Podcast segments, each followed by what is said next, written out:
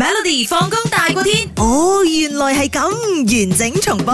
好啦，你一齊嚟猜猜今日嘅趣聞啦，其實唔係趣聞嚟嘅 fun fact 嚟嘅，OK？嗱，大家都知 potluck 係乜嘢啦，就係大家帶誒菜啊去聚會咁樣啦，邊啊咁係啦嚇，做咩 p o 啊？我好中意買薄餅去人哋屋企薄咧，因為好好食，佢你唔使當飯食，哦跟住你就誒咁咬又好食，脆少脆地食咁少樣食咁樣啊，OK？嗱，À. 請問 potluck 呢個字係點嚟嘅咧？咁樣 A 去人哋屋企有乜嘢食乜嘢？B 聖誕節聚餐嘅時候，佢突然間收到禮物係 pot，咁你就覺得哇好 lucky 啊咁樣 potluck 啦，OK？C 十六世紀喺 Europe 食飯之前打爛碗碟，就消除啲誒衰患咁樣就叫 potluck，定係 D 當年咧有人 shopping 嘅時候抽獎抽到個 pot 就大叫 potluck，咁呢個字就咁誕生啦。嗱，OK，首先有幾位朋友咧就 WhatsApp 咗入嚟啦，佢哋個個都係揀 A 嘅，然之後咧有一個講我揀 A 嘅，但係 William 講到好似好有道理咁喎， 咁我就揀咗嗰個十六世紀嗰個卜爆嗰個飯碗嘅。好，如果你跟 William 嘅話咧，嗯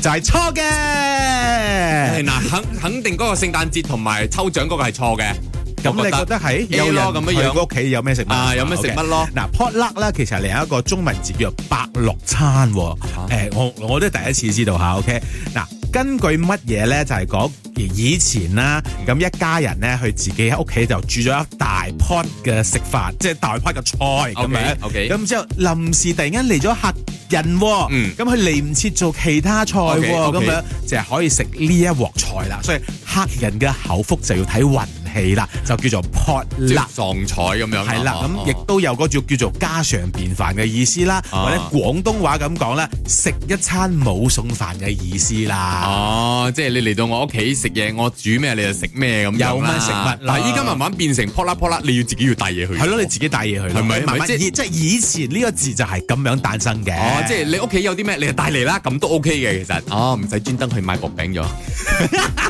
每逢星期一至五傍晚四點到八點，有 William 新偉廉同埋 Nicholas 雍舒偉陪你 Melody 放工大過天，陪你開心快樂閃閃閃。